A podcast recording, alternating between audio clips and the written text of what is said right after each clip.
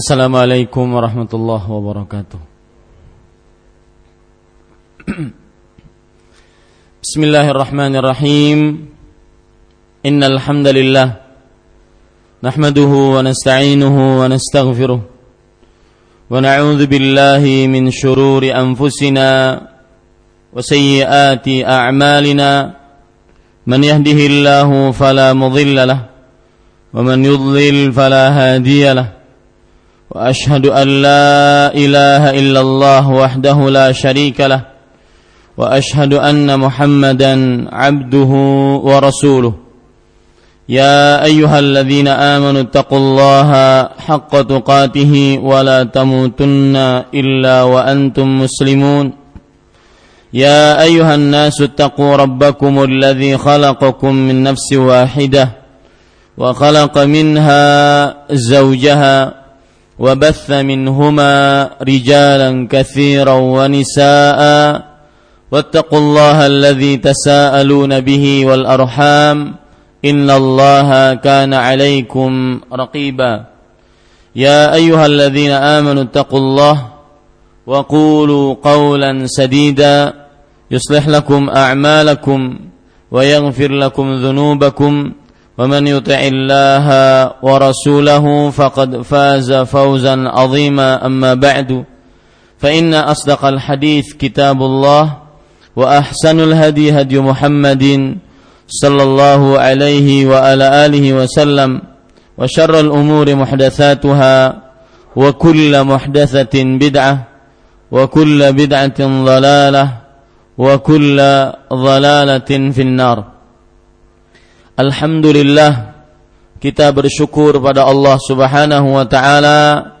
Pada hari ini Kamis pagi setelah sholat subuh di Masjid Imam Syafi'i Banjarmasin Kalimantan Selatan 8 Ramadan 1436 Hijriah kita ditakdirkan oleh Allah Subhanahu wa taala untuk duduk bersama dalam kajian rutin setiap Kamis pagi setelah sholat subuh yaitu mempelajari sejarah Nabi Muhammad sallallahu alaihi wasallam.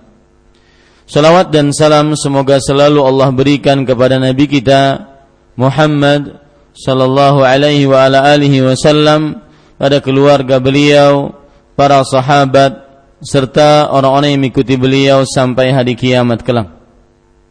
Dengan nama-nama Allah yang husna dan sifat-sifatnya yang ulia, saya berdoa, Allahumma taqabbal minna innaka antas sami'ul alim. Wahai Allah, terimalah dari kami sesungguhnya Engkau Maha mendengar dan Maha mengetahui. Amin ya rabbal alamin. Bapak Ibu saudara-saudari yang dimuliakan oleh Allah Subhanahu wa taala, pada pertemuan sebelumnya kita membahas tentang sejarah Nabi yang berkaitan dengan dakwah Nabi Muhammad sallallahu alaihi wasallam secara terang-terangan.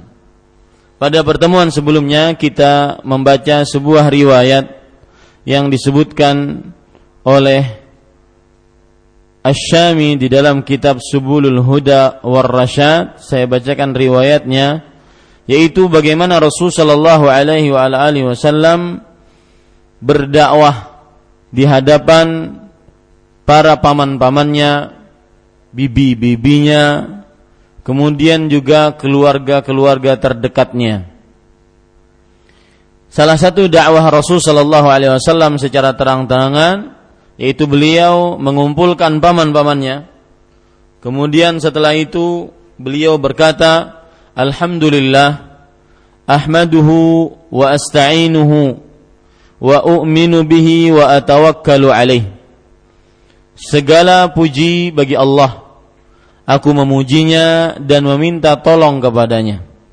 Dan aku beriman dengannya. Dan aku bertawakal kepadanya wa ashhadu an la ilaha illallah wahdahu la syarikalah. Ini di hadapan orang-orang yang menyembah dulunya uh, menyembah pada waktu itu yaitu berhala-berhala. Beliau bersyahadat asyhadu an la ilaha illallah. Artinya aku bersyahadat bahwa tidak ada ilah yang berhak diibadahi melainkan Allah wahdahu la syarikalah. Semata tiada sekutu baginya. Ini menunjukkan bahwasanya ketika ada perintah, apa pun resiko harus dijalankan. Itu prinsip seorang muslim. Ketika ada perintah, apa pun resikonya, maka dia harus menempuh perjalanan tersebut. Lihat Rasul Shallallahu Alaihi Wasallam di tengah orang-orang yang menyembah berhala, beliau tetap bersyahadat. Ketika ada perintah, wa anzir ashiratakal aqrabin. Berikan peringatan kepada keluarga-keluargamu terdekat. Ayat ini sebagaimana yang sudah kita pelajari, awal ayat yang memerintahkan Rasul Shallallahu Alaihi Wasallam untuk berdakwah dengan terang-terangan. Maka beliau pun berdakwah dengan terang-terangan. Dan ini pelajaran bagi kita. Ketika ada perintah, maka kerjakan apa pun resikonya. Karena kita adalah hamba Allah yang diperintahkan oleh Allah yang harus tunduk patuh kepada Allah Subhanahu wa taala. Kemudian beliau berkata, "Inna ra'ida la yukadzibu la yakdzibu ahlahu." Sesungguhnya orang yang baik, pemimpin yang baik tidak akan pernah mendustai keluarganya.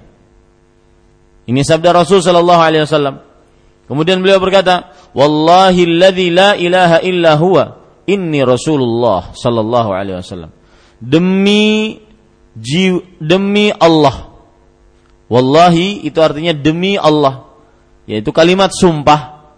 Dan jika orang ingin bersumpah dalam bahasa Arab dia bisa memakai huruf waw, ba atau ta. Wallahi billahi tallahi. Itu semua adalah huruf-huruf untuk menunjukkan sumpah. Kalau diterjemahkan dalam bahasa Indonesia semuanya dengan demi Allah. Waw ba atau ta. Wallahi billahi tallahi adapun lillahi taala maka itu bukan sumpah itu ikhlas ya ikhlas Inna salati wa nusuki wa mahyaya wa mamati lillahi rabbil alamin. Sesungguhnya salatku, sembelihanku, mati dan hidupku hanya untuk Allah. Itu ikhlas. Ini kalau orang ingin bersumpah jangan pakai lillahi ta'ala. Lillahi ta'ala ulun kada menyuri, berarti nyuri itu. Ya, ikhlas nyurinya itu. Taib. Wallahi alladzi la ilaha illa huwa demi Allah yang tidak ada ilah yang berhak disembah melainkan Dia. Ini Rasulullah. Kenapa Rasul Shallallahu Alaihi Wasallam di sini bersumpah? Karena beliau membutuhkan sesuatu penekanan. Karena orang-orang Arab jahiliyah sebelumnya tidak mengenal ada Rasul di tengah-tengah mereka. Makanya beliau butuh untuk bersumpah. Makanya pengertian sumpah adalah yaitu mengucapkan sesuatu yang diagungkan untuk menekankan pembicaraan. Itu arti sumpah. Maka di sini beliau bersumpah, "Wallahi la ilaha illa huwa." Ini Rasulullah, demi Allah yang tidak ada ilah yang berhak disembah kecuali Dia. Sesungguhnya aku adalah Rasulullah sallallahu alaihi wasallam. Ilaikum khasatan wa ilan nasi amatan. Diutus kepada kalian secara khusus dan kepada manusia secara umum. Ini menunjukkan bahwa ajaran Rasul Shallallahu Alaihi Wasallam adalah universal. Salah satu ciri ajaran Rasulullah Shallallahu Alaihi Wasallam adalah global, lintas benua, bahkan lintas alam, alam manusia dengan alam jin. Semuanya Nabi Muhammad Shallallahu Alaihi Wasallam diutus padanya. Allah Subhanahu Wa Taala berfirman di dalam Al-Quran, "Wa ma arsalnaka illa kafatan linnas basyiran wa nadhiran dan tidaklah kami utus engkau wahai Muhammad sallallahu alaihi wasallam kecuali kepada seluruh manusia. Jadi ajaran beliau itu seluruh manusia. Bahkan ajaran beliau sampai kepada orang-orang sebelum beliau. Nabi Isa alaihi salam kalau seandainya beliau turun nanti di akhir zaman, sebagaimana keyakinan seorang muslim, maka beliau akan sholat di belakang Imam Mahdi. Itu menunjukkan bahwasanya Nabi Isa turun bukan sebagai nabi pada waktu itu yang membawa syariat baru, tidak, akan tetapi mengikuti syariat Nabi Muhammad sallallahu alaihi wasallam. Nabi Musa alaihi salam sebagaimana yang sering kita baca ayatnya yaitu Allah Subhanahu wa taala eh, Rasulullah sallallahu alaihi wasallam bersabda, "Lau kana Musa hayyan ma wasi'ahu illa tibai." Kalau seandainya Nabi Musa hidup, maka tidak akan ada keluasan untuk Nabi Musa kecuali mengikutiku. Ya, kalau seandainya Nabi Musa hidup, maka tidak akan ada keluasan untuk Nabi Musa kecuali illa an yattabi'ani, kecuali beliau mengikutiku. Ya, ini. Jadi kalau seandainya sekarang digadang-gadang ada ajaran Islam Nusantara, ya maka ini namanya menghina Rasulullah Sallallahu Alaihi Wasallam bahwa Nabi Muhammad Sallallahu Alaihi Wasallam hanya diutus kepada bumi Nusantara ini saja. Ini tidak benar. Ini ajaran ngawur, ajaran yang hanya didasari oleh pemikiran liberal dan juga kaum Syiah dan orang-orang munafik. Maka jangan percaya bahwasanya ajaran Islam hanya untuk Nusantara saja. Tidak, ajaran Islam itu universal. Al-Qur'annya untuk semua lintas benua. Baik dari yang berkulit hitam, berkulit merah, baik yang berkulit putih, berkulit coklat. Semuanya harus tunduk kepada Al-Qur'an dan sunnah Rasul sallallahu alaihi wa ala alihi wasallam. Hadis yang sering saya baca tadi, "Lau kana Musa hayyan ma illa tibai." Itu hadis diriwayatkan oleh Imam Ad-Darimi. Sedangkan ayat yang saya bacakan tadi bahwa Nabi Muhammad sallallahu alaihi wasallam diutus kepada seluruh manusia itu adalah disebutkan dalam surat Saba ayat 28. Kita lanjutkan. Kemudian Rasul sallallahu alaihi wasallam bersabda, "Wallahi latamutunna kama tanamun." Demi Allah, kalian sungguh akan benar-benar mati sebagaimana kalian tidur. Makanya tidur itu sebenarnya adalah al-mautus sughra kata para ulama. Tidur itu adalah al-mautus sughra. Maka hati-hati kalau tidur, jangan-jangan kita tidak bangun lagi, berpindah dari mautus sughra tidur uh, kematian kecil kepada kematian besar. Ya, kematian kecil kepada kematian, kematian besar. Allah Subhanahu wa taala berfirman, "Allahu yatawaffal anfusa hina mautiha." Artinya, Allah Subhanahu wa taala mewafatkan nyawa-nyawa ketika matinya. Artinya, kalau seandainya manusia tidur, itu berarti manusia sedang tidur, eh, sedang mati kecil ini disebutkan oleh Allah dalam surat Az-Zumar ayat 42. Tidur adalah mati kecil. Allah Subhanahu wa taala berfirman, "Allah yatawaffal anfusa hina mautiha, wallati lam tamut fi manamiha, fayumsiku allati qada 'alaiha al-mauta wa al-ukhra ila ajalin musamma. Inna fi dzalika laayatin liqaumi yatafakkarun." Jadi tidur itu merupakan tanda dari tanda kekuasaan Allah Subhanahu wa taala. Surat apa tadi? Az-Zumar surat yang ke-39 pada ayat yang ke-32 eh 42 afwan. Ya. Perhatikan baik-baik, artinya Allah memegang jiwa orang ketika matinya dan memegang jiwa orang yang belum mati di waktu tidurnya. Jadi jiwanya dipegang oleh Allah tahu waktu tidur. Oh, jangan-jangan pas lagi kita tidur, maksiat, pas mati itu. Alhamdulillah. Ya, hati-hati makanya ketika kita sebelum tidur ya, jangan-jangan itu adalah malam terakhir kita. Maka dia tahanlah jiwa orang yang telah dia tetapkan kematiannya dan dia melepaskan jiwa yang lain sampai waktu yang telah ditentukan. Artinya, kalau orang itu ditetapkan mati maka dia tahan, nggak dikembalikan. Tapi kalau orang itu masih ditakdirkan untuk hidup, dia kembalikan sampai batas waktu yang ditentukan. Maka ini pelajaran menarik bagi ini apa yang disebutkan oleh Rasul Shallallahu Alaihi Wasallam bahwasanya innakum latamun latamutunna kama tanamun. Kalian sungguh akan mati sebagaimana kalian tidur. Tidur itu adalah mati kecil.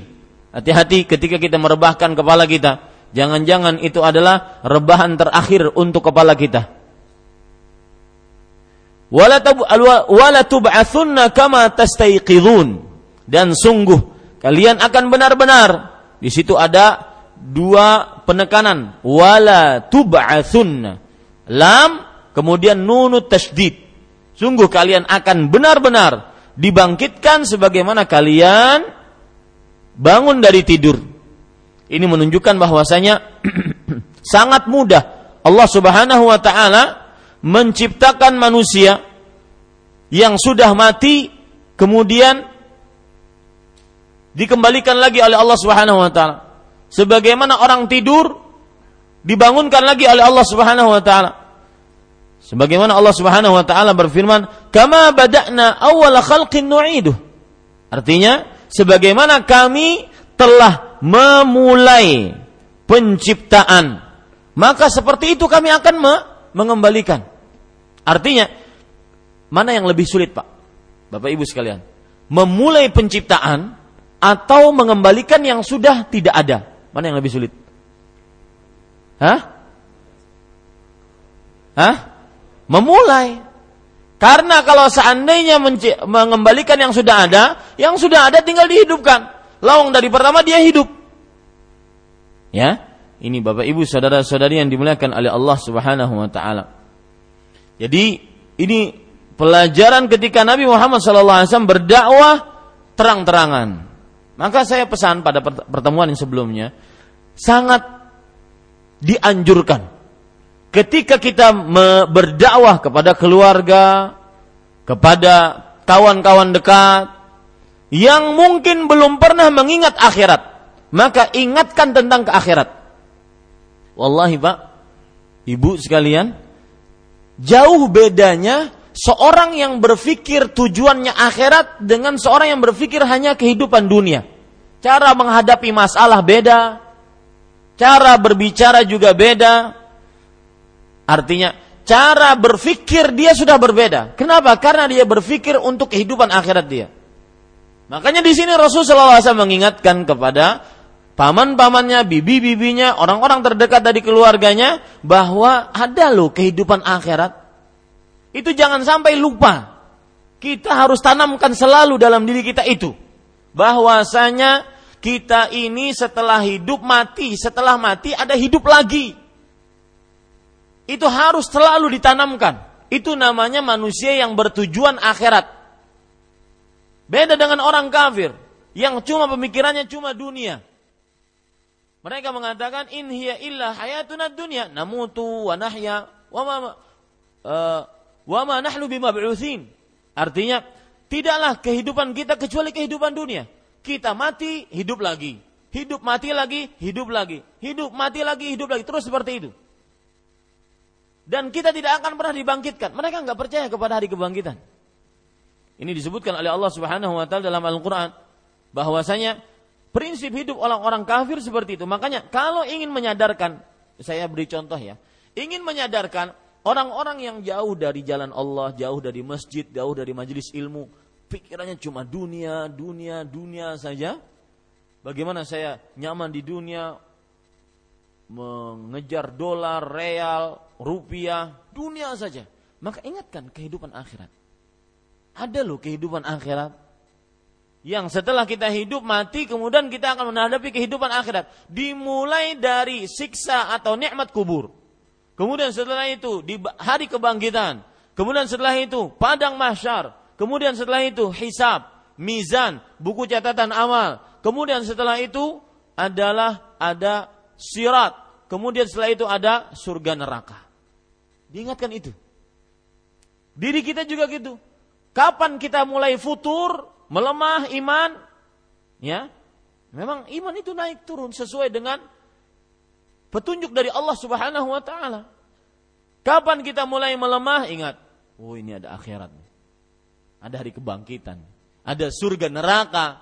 Ada hisab, ada mizan, timbangan, ada buku catatan amal. Kembali lagi.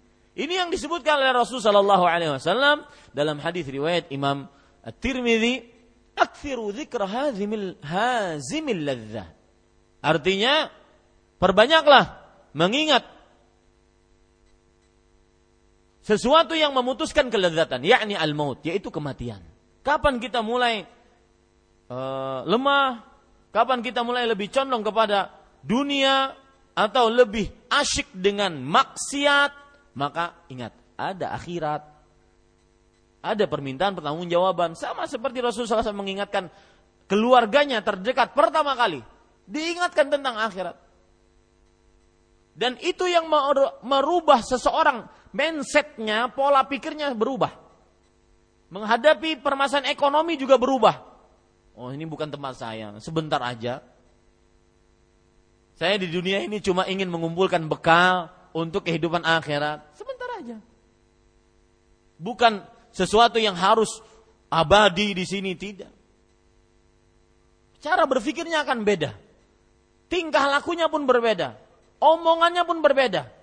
Makanya kadang-kadang orang kalau sudah mengaji sunnah, ikut majelis-majelis ilmu, maka disangka oleh kawan-kawan dekatnya, ente kok uh, sufi banget, ya artinya kok alim banget. Berubah sekarang. Ngomongannya surga neraka surga neraka. Meskipun kadang-kadang ada yang terlalu berlebih-lebihan menjadi sikap was-was. Ya? Nunduk saja.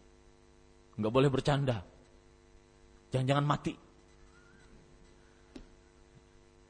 Ya? Ini terlalu berlebihan tidak boleh juga. Nah ayat-ayat yang menyebutkan tadi bahwa kehidupan orang kafir seperti itu. Hidup sebagai manusia, mati dia. Nanti hidup lagi sebagai kucing, mati lagi, hidup lagi sebagai manusia yang lain, mati lagi. Terus mereka berpikiran seperti itu. Yang disebut dengan reinkarnasi. Kita orang muslim nggak begitu. Itu disebutkan oleh Allah cara berfikir mereka dalam surat Al-An'am ayat 29, surat Al-Mu'minun ayat 37, surat Al-Jathiyah ayat 24. Dan ini mujarab Pak, mujarab. Orang yang asyik masuk dengan maksiat, asyik masuk dengan dunia, nggak pernah mikirin mati. Coba ingetin mati. Eh, sudahlah cukup. Kapan lagi taubat? Makanya Al Hasan Al Basri rahimahullah ketika membaca surat Al Hadid, Allah Subhanahu wa taala berfirman, "Alam yakni lil ladzina amanu an takhsha'a qulubuhum li dzikrillah." Belumkah saatnya? Hati-hati mereka khusyuk untuk berzikir kepada Allah. Kalau enggak sekarang kapan? Setelah mati mustahil. Alam ya'ni lilladzina amanu an takhsha'a qulubuhum li dzikrillah wa ma nazala minal haqq. Khusyuk hati mereka dengan kebenaran, berzikir kepada Allah dan apa saja yang turun dari kebenaran. Wala yakunu ni bahaya. Ayat ini bahaya sekali. Wala yakunu kalladzina utul kitab min qabl. Fatala alaihimul amadu faqasat qulubuhum wa kathirun minhum fasiqun. Dan jangan sekali-kali menjadi orang-orang yang diberikan seperti orang-orang yang diberikan kitab. Yahudi Nasrani sebelum mereka gara-gara diberikan kitab tidak mau men, me, mengamalkan apa yang ada dalam Alkitab tersebut, keras hati mereka. Ini bahayanya. Keras hati mereka kalau sudah keras apa? Yang terjadi kathirun minhum fasiqun. Kebanyakan mereka berbuat kefasikan, dosa besar yang diperlihatkan. Merasa remeh dengan dosa besar. Maka Bapak, Ibu, saudara-saudari yang dimuliakan oleh Allah, lihat ini faedah menarik dari dakwahnya Rasul Shallallahu Alaihi Wasallam ketika beliau berdakwah secara terang-terangan. Kemudian Beliau mengatakan, "Wala tuhasabunna bima ta'malun." Dan sungguh benar-benar kalian akan dihisap dengan apa yang kalian kerjakan. Wa innahal jannatu abadan awin naru abadan. Yang mana nanti cuma ada surga atau neraka. Surga selama-lamanya atau neraka selama-lamanya. Lihat, diingatkan tentang kehidupan akhirat. Coba Pak, Coba kawan-kawan yang nggak pernah duduk di majelis ilmu, pikirannya cuma orientasi dunia, bagaimana menghasilkan dunia. Coba deketin baik-baik, ingetin. Kalau kita mati gimana ya? Langsung dia. Langsung dia yang asalnya mungkin haha hihi langsung ming, apa? Langsung nutup mulutnya. Karena ini adalah sesuatu yang sangat mujarab dan itu yang dilakukan oleh Rasulullah SAW. Fakala Abu Talib. Makanya Abu Talib eh, Abu Talib pada waktu itu mengatakan, "Ma ahabba ilaina muawanataka wa aqbala li nasihatika wa ashadda tasdiqana li hadithik.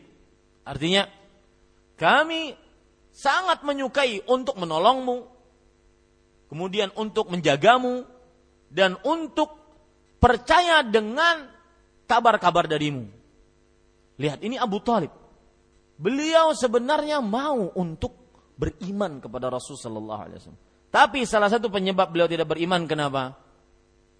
Yaitu melihat keluarga-keluarga yang lain. Olib, Abu Jahal. Keluarga-keluarga yang lain. Kemudian Abu Lahab berkata, uh, uh, saya lanjutkan. Abu Talib berkata, "Wa haula'i banu abik mustami'una wa innama ana ahaduhum ghaira anni asra'uhum ila ma tuhib." Lihat, itu semua paman-pamanmu. Mereka berkumpul, maksudnya mau menolongmu. Apa yang kamu bawa itu benar. Kami akan tolong kamu.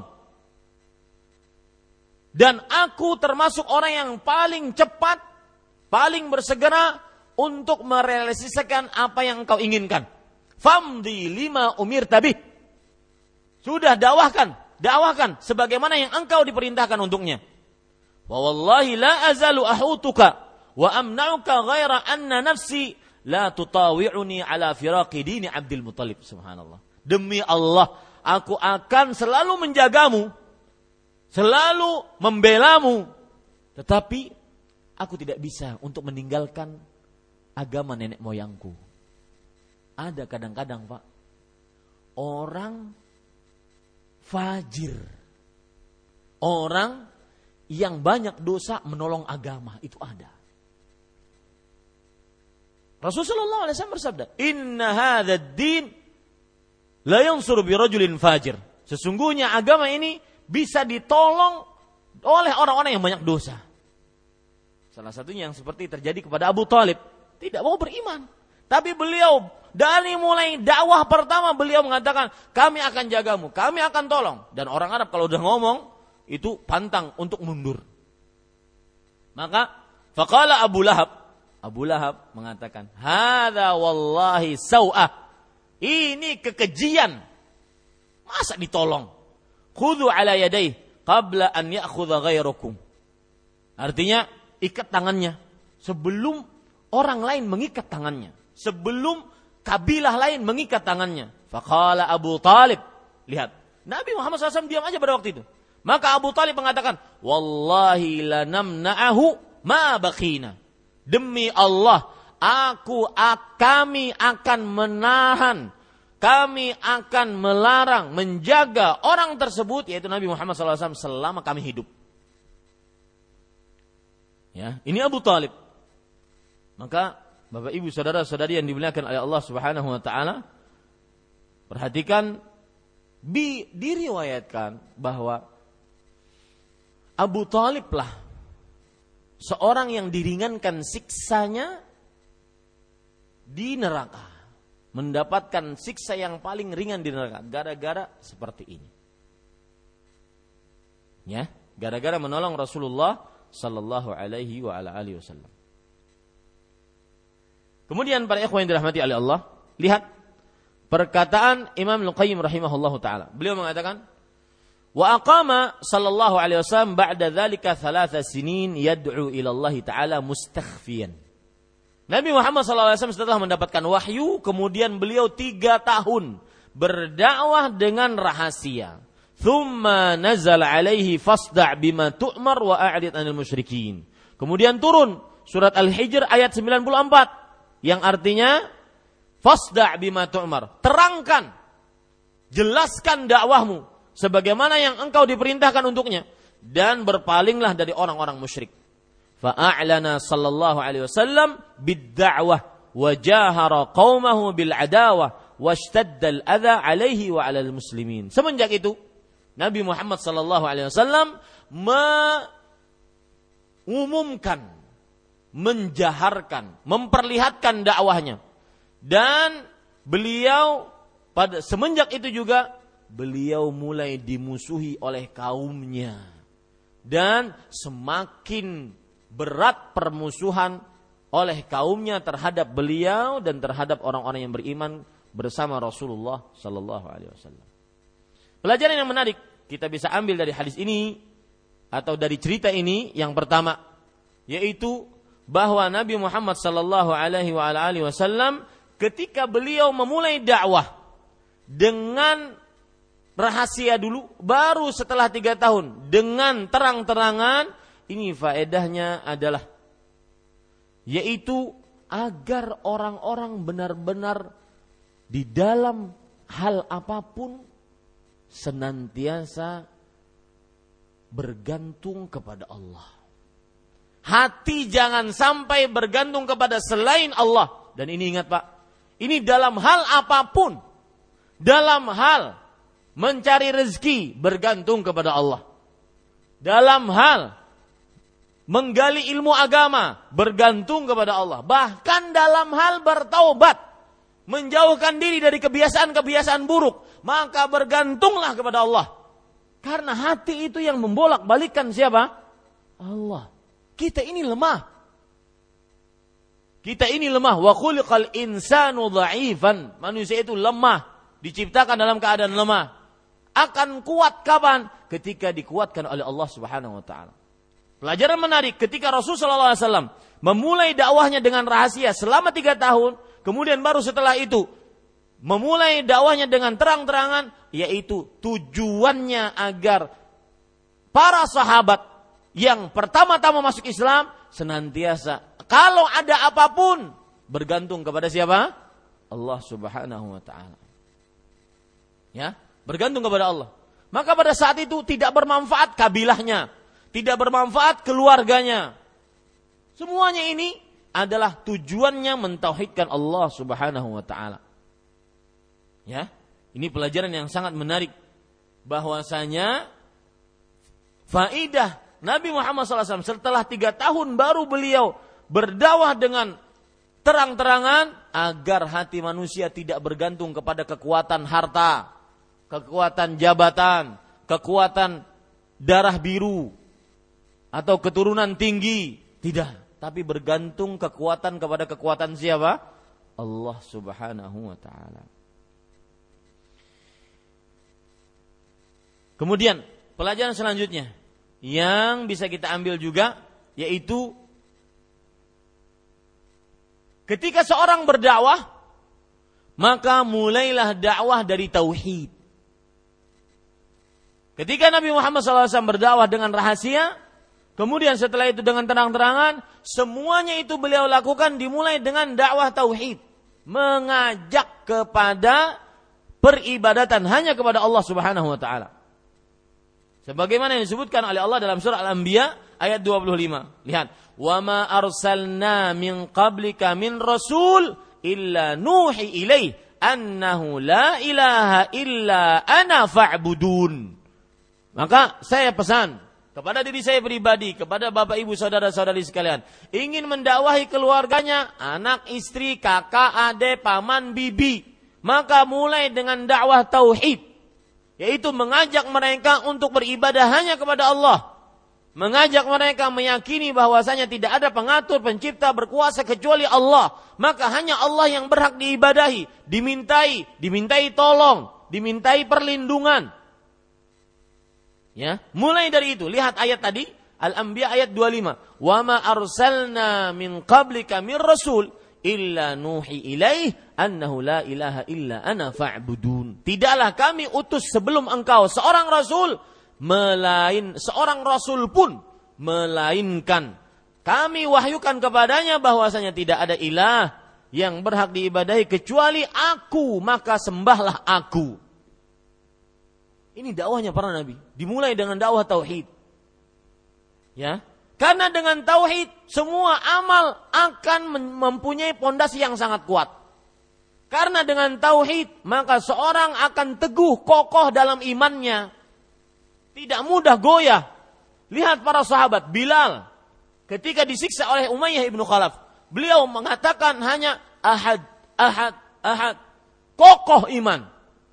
Sumayyah kemudian Yasir dan sahabat-sahabat Khabbab ibnul Arad, sahabat-sahabat yang lain. Ketika Rasulullah SAW memulai dengan tauhid, maka akan sangat kokoh. Begitu pula ketika kita menempa diri kita pertama kali dengan tauhid.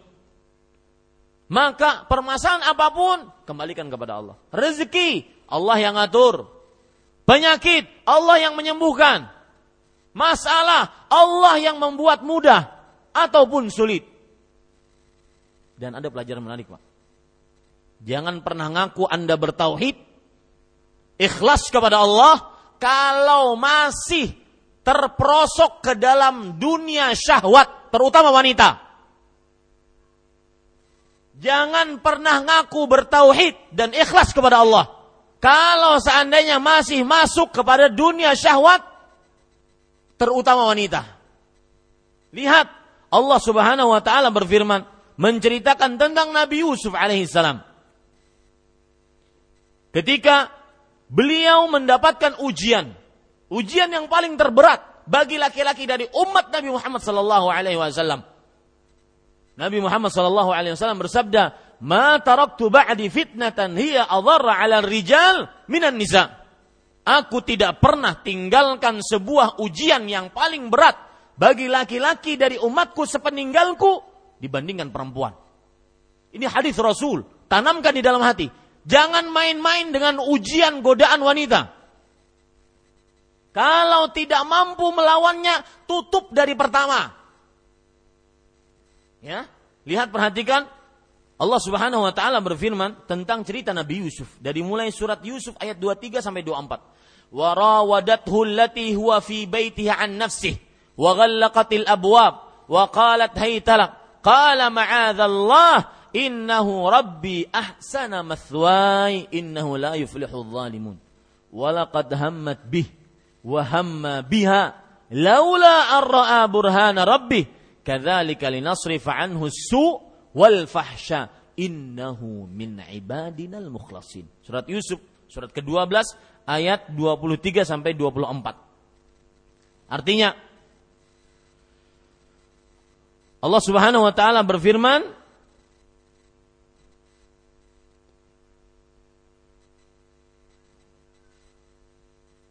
dan wanita Zulaikha yang Yusuf tinggal di rumahnya menggoda Yusuf untuk menundukkan dirinya kepadanya. Dan dia menutup pintu-pintu. Lihat di sini, yang nutup pintu itu Zulaikha. Artinya dia sebagai penguasa di istana tersebut, dia katakan tutup pintu dari luar. Seraya berkata, Hai talak, ayo Yusuf, ayo ke sini. Yang ngajak perempuannya, hai talak. Lihat, godaan perempuan itu luar biasa. Jangan pernah main-main Jangan pernah pandangkan pandangan Anda kepada perempuan kalau Anda tidak sanggup untuk menahannya. An-nadhrah siham min siham iblis. Pandangan kepada wanita itu adalah salah satu panah busur anak panah dari anak panah iblis. Maka kemudian perhatikan baik-baik, hai talak. Ayo ke sini. Kemudian Nabi Yusuf mengatakan apa? Qala ma'adallah aku berlindung kepada Allah. Ini yang menyebabkan Nabi Yusuf selamat. Tauhid. Selamat dari syahwat godaan terbesar bagi laki-laki. Kita ini lemah, Pak. Kita bukan seperti Nabi Nabi Muhammad sallallahu alaihi wasallam yang diceritakan oleh Aisyah. Kana amlakakum li irbi kata Rasul kata Aisyah radhiyallahu anha. Nabi Muhammad sallallahu alaihi wasallam adalah orang yang paling bisa menahan hawa nafsunya Makanya beliau di bulan Ramadan menggaul istri, eh, bercumbu dengan istrinya, memeluk, mencium. Tapi tidak keluar madi, tidak keluar mani. Karena paling kuat untuk menjaga syahwatnya. Kita ini lemah. Lihat, qala ma'adallah. Ini yang menyebabkan Nabi Yusuf selamat. Aku berlindung kepada Allah. Innahu rabbi ahsana mathwai innahu la yuflihu zalimun. Sesungguhnya tuanku yaitu suami Zulaikha telah memperlakukanku dengan baik. Masa aku menzalimi istri, menzalimi beliau dengan berzina dengan istrinya? Dan ini pelajaran menarik yang tersirat dari makna ini ketika Anda ya melakukan hubungan yang haram maka maukah Anda dengan keluarga Anda juga di dihubungi oleh orang dengan cara yang haram? Kan tidak rela. Seseorang ketika me, apa namanya berhubungan dengan seseorang yang haram, maka kita pikir coba. Saya punya istri, saya berhubungan dengan seorang yang haram. Maka kita rela istri kita berhubungan dengan laki-laki yang haram. Wallahi kita tidak rela. Ini makna yang tersirat. Innahu Rabbi ahsana mathwai. Dia tuanku yang telah berlaku, memperlakukanku dengan baik. Innahu la yuflihu zalimun. Makanya Allah menyebutkan sesungguhnya tidak akan beruntung orang-orang yang zalim. Yang berbuat zina, yang berbuat nyeleweng, ini zalim. Memzalimi keluarganya yang sah. Kemudian Allah berfirman, "Walaqad hammat bihi." Zulaikha sudah benar-benar berhasrat dengan Nabi Yusuf alaihissalam. Wahamma biha dan lihat dan Yusuf pun berhak bermaksud melakukan pula dengan wanita tersebut. Nabi Yusuf alaihissalam. Ya. Kemudian kadzalika linasrifa anhu su. Tapi demikianlah kami jauhkan dari Nabi Yusuf keburukan. Wal fahsya dan kekejian innahu min ibadinal mukhlasin. Sesungguhnya Nabi Yusuf adalah termasuk hamba-hamba kami yang ikhlas. Jangan pernah ngaku bertauhid, kuat. Orang ikhlas kalau masih tergoda dengan syahwat kepada perempuan yang tidak halal. Maka para ikhwan yang dirahmati oleh Allah Subhanahu wa taala perhatikan baik-baik perkara ini itu sedikit tentang tauhid. Karena apabila tauhidnya benar, maka seluruh amalannya pun akan benar. Tetapi jika tauhidnya keliru, maka semua amalan tidak ada harganya di, di sisi Allah Subhanahu wa taala. Ini pelajaran menarik. Kenapa selama tiga tahun Nabi Muhammad SAW memulai dakwahnya dengan tauhid. Dan setelah itu di dalam dakwah yang terang-terangan beliau juga mulai dengan tauhid.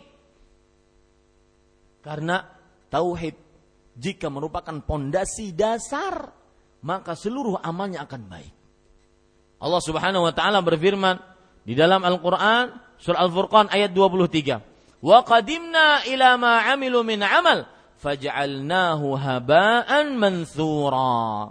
Dan kami hadapkan kepada mereka apa yang sudah mereka lakukan, maka kami jadikan amalan mereka tersebut sebagai debu-debu yang berterbang. Lihat penjelasan dari Imam Ibnu Qayyim Al-Jauziyah rahimahullah tentang tauhid. Disebutkan di dalam kitab Madarijus Salikin. Beliau mengatakan, perhatikan baik-baik, "Kullama kana tauhidul 'abdi a'zama kanat maghfiratullahi lahu atamma." Subhanallah, ini perkara menarik. Semakin tauhid hamba itu kuat, besar dalam tubuhnya, maka semakin ampunan Allah sempurna untuknya. Ini pelajaran kata-kata yang pantas untuk ditulis dengan tinta emas. Yang ingin dapat ampunan, kuatkan tauhid. Tanda orang yang kuat tauhid, jauh dari syahwat, Allah Subhanahu wa taala berfirman, "Faman laqiyahu la yusyriku bihi syai'an." Eh, afwan, perkataan Imam Al-Qayyim, "Faman laqiyahu la yusyriku bihi syai'an albattah, ghafarallahu lahu dzunubuh kulluha kainatan ma kanat wa lam yu'adzab." Barang siapa niscaya Allah akan ampuni dosanya seluruhnya, apa pun bentuk dosa itu. Dan tidak akan pernah disiksa oleh Allah Subhanahu wa taala. Lihat lagi perkataan beliau. Sebagaimana disebutkan di dalam kitab Zadul Ma'ad, beliau mengatakan, "Walamma kana al-musyrik khabithul unsur." Khabith. Saya ulangi. "Walamma kana al-musyriku khabithal unsuri, khabithal dhati, lam tadhharin naru khubthuhu bal law kharaja minha la'ada kama khabithan kama kan." Kal kalbi idza dakhala al-bahr thumma kharaja minhu Falidzalika harramallahu 'alal musyrik al jannah. Subhanallah. Ini uh, buruknya kesyirikan dan indahnya perumpamaan kesyirikan yang disebutkan oleh Imam Al-Qayyim. Makanya Nabi Muhammad SAW memulai dakwahnya dengan apa tadi? Dengan tauhid. Lihat, ketika orang musyrik itu zat badannya itu buruk. Zatnya buruk, unsur-unsur bagian yang ada dalam tubuhnya itu buruk, maka neraka tidak akan bermanfaat bagi dia. Artinya kalau orang bermaksiat selain kesyirikan, minum khamar, berjudi, kemudian e, mencuri, membunuh selain kesyirikan, maka kalau dia masuk ke dalam neraka dibersihkan dosanya, kemudian dia akan dikeluarkan dalam keadaan sudah bersih dari dosanya. Tapi kalau orang melakukan kesyirikan, dimasukkan ke dalam neraka, dibersihkan nggak bersih bersih, itu loh maksudnya. Paham ya? Enggak bersih-bersih. Ballau kharaja minha la'ada khabithan makan. Kalau dia keluar dari neraka sama buruknya persis nggak ada beda. Seperti anjing masuk ke dalam uh, apa namanya? Masuk ke dalam lautan, keluar apa? Jadi ayam? Tetap apa? Anjing yang najis. Falidzalika harramallah 'alal musyrikil jannah. Ini pelajaran menarik. Demikianlah karena itulah Allah mengharamkan orang musyrik surga. Gak manfaat bagi dia. Lihat surah Al-Maidah ayat 71. Innahu man yusyrik billah faqad harramallahu alaihi jannah. Sesungguhnya barang siapa yang mensyirikan Allah, maka sungguh Allah telah haramkan atasnya surga. Kenapa? Kenapa diharamkan surga? Karena neraka yang ketika untuk eh, apa namanya? Apa fungsinya?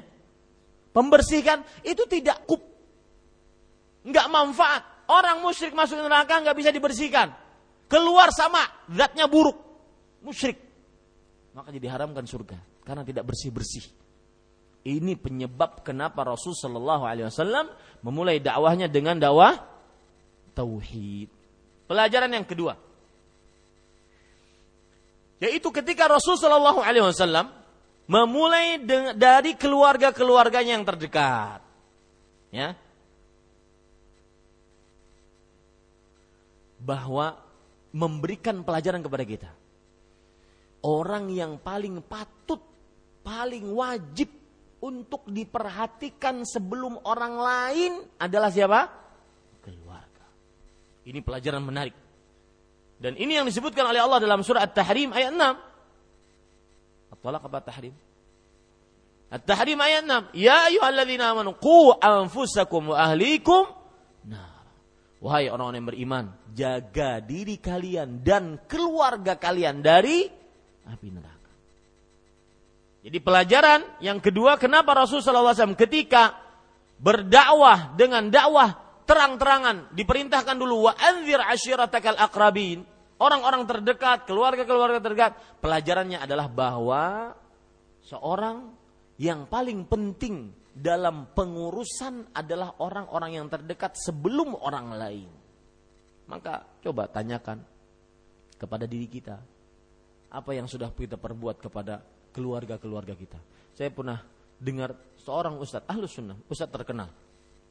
Artinya ustadz yang sudah lama berdakwah dan bukunya di mana-mana ustadz yang sangat dihormati oleh kalangan ahlu sunnah. Beliau itu kebiasaan beliau dan ini mungkin min hasanati termasuk kebiasaan kebaikan beliau. Beliau itu kalau ada misalkan keluarganya berhutang, maka beliau kumpulkan semua keluarganya. Ayo, berapa mau nyumbang? Ayo, berapa mau nyumbang? Berapa mau nyumbang? Sampai lunas hutangnya.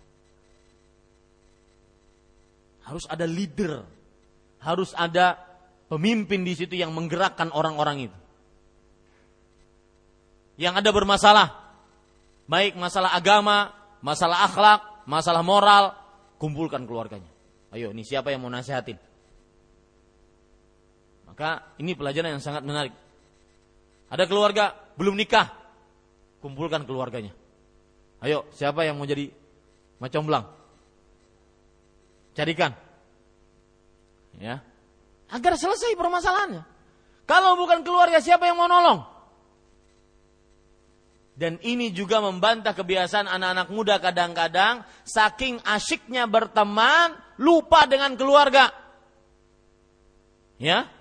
Orang tua sakit di rumah sakit, dia juga sibuk untuk menemani kawannya yang sakit di rumah sakit. Ini kebiasaan solidaritas teman lebih dibandingkan kepada solidaritas orang tua. Ini keliru besar. Dan ini yang kadang-kadang membuat anak muda itu tidak benar-benar kembali ke jalan Allah. Nanti kawan saya gimana Ustaz? Nanti kawan saya gimana?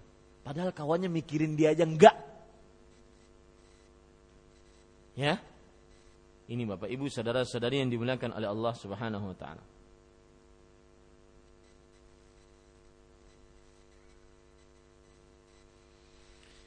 Kemudian pelajaran menarik juga yang kita ambil pelajaran dari ayat tadi yaitu Allah Subhanahu wa taala ketika Rasul sallallahu alaihi wasallam diperintahkan oleh Allah Subhanahu wa taala wa anzir ashiratakal aqrabin.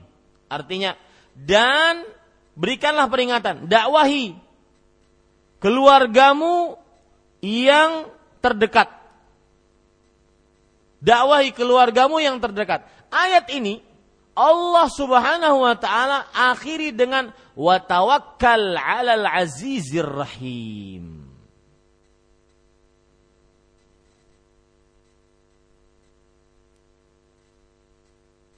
Lihat, itu ayat surat Asy-Syu'ara ayat 214. Berilah peringatan keluargamu keluargamu yang terdekat. Kemudian Allah berfirman di ayat ke-215, "Wahfid janaha kaliman ittaba'aka minal mu'minin." Rendah hati kepada orang-orang yang mengikuti engkau dari orang beriman. Fa'in asauka faqul inni bari'um mimma ta'malun. Jika orang beriman itu bermaksiat tidak mau taat kepadamu, maka katakan, aku berlepas diri dari apa yang kalian kerjakan. Wa tawakkal 'alal azizir rahim. Pelajarannya adalah ketika kita berdakwah kepada keluarga, kemudian ada keluarga yang menentang, maka pada saat itu bersandarlah kepada Allah. Ya. Selalu ada penentangan. Ketika kita mendakwahi keluarga yang kita keluarga yang jauh dari sholat, selalu bermaksiat atau melakukan kesyirikan, ya, tidak pernah puasa meninggalkan hal yang wajib, maka tawal al aziz rahim. Ini khusus untuk orang tua juga. Ketika Anda mendakwahi anak-anak Anda, sudah anak uh, bapak ibunya sudah benar-benar in dengan dakwah sunnah ini. Benar-benar orientasinya akhirat. Anaknya kok belum-belum. Maka wa tawakkal ala rahim. Tawakal. Bertawakal kepada Al-Aziz. Yang maha agung. Yang maha pengasih. Ada keterkaitan itu. Yang maha kuasa. Al-Aziz. Dan maha pengasih. Artinya dengan kekuasaannya Allah bisa merubah hati yang tidak mau beriman, yang masih dalam maksiat akan dirubah oleh Allah dan itu tanda kasih sayang Allah Subhanahu wa taala. Maka pelajaran menarik yang ketiga yaitu kapan berdakwah kemudian ada penghalang bersandarlah kepada Allah. Istri ya yang belum mengikuti sunnah Nabi Muhammad SAW orientasinya cuma akhirat, cuma dunia. Pernah suatu ketika seorang suami istri dan keluarga. Saya waktu itu dalam keadaan daurah keluarga di sebuah hotel. Jadi mereka kumpul sekitar sekian ratus orang gitu, kumpul suami istri suami istri keluarga. Sang istri belum begitu mengenal sunnah. Ketika kajian kajiannya tentang tauhid, tauhid ya seperti ini. Maka komentar sang istri apa? Ah, apaan tuh ustadznya? Ngomongnya gitu, gitu aja tauhid, e, surga, neraka. Kita ingin bagaimana usaha yang sukses. Kita ingin itu. Lihat. Orang kalau orientasi dunia dengan akhirat itu beda. Cara ngomong, cara berpikirnya beda. Maka Bapak Ibu, pada saat itu seorang suami yang sulit untuk mendakwahi istrinya, tawakal al aziz rahim. Bersandar kepada Allah yang maha kuasa, maha pengasih. Ini pelajaran yang ketiga. Pelajaran yang keempat, Bapak Ibu saudara-saudari yang dimuliakan oleh Allah Subhanahu wa taala,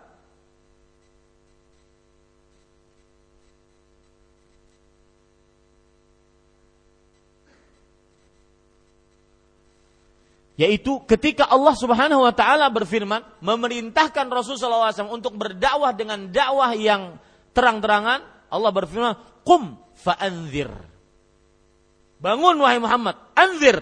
Anzir artinya berikan peringatan dengan siksa. Berikan peringatan, ada ancaman.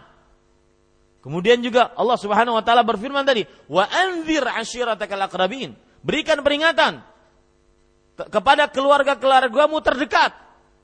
Kemudian juga hadis Rasul sallallahu alaihi wasallam yang berbunyi tadi, "Inni lakum nadhirun baina yaday adzabin syadid." Aku memberikan peringatan kepada kalian tentang siksa yang pedih. Pelajarannya apa? Yaitu ketika kita berdakwah, maka jangan cuma memberikan iming-iming surga, tapi ingatkan tentang neraka. Kalau cuma iming-iming surga, wah sudah Allah Maha Pengampun, Allah Maha begini, maksiat sedikit nggak apa-apa deh. Ya. Tapi harus diingatkan tentang inzar bil azab.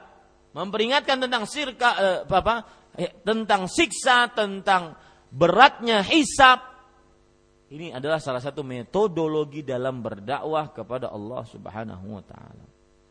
Ya, waktunya selesai. Mudah-mudahan bermanfaat.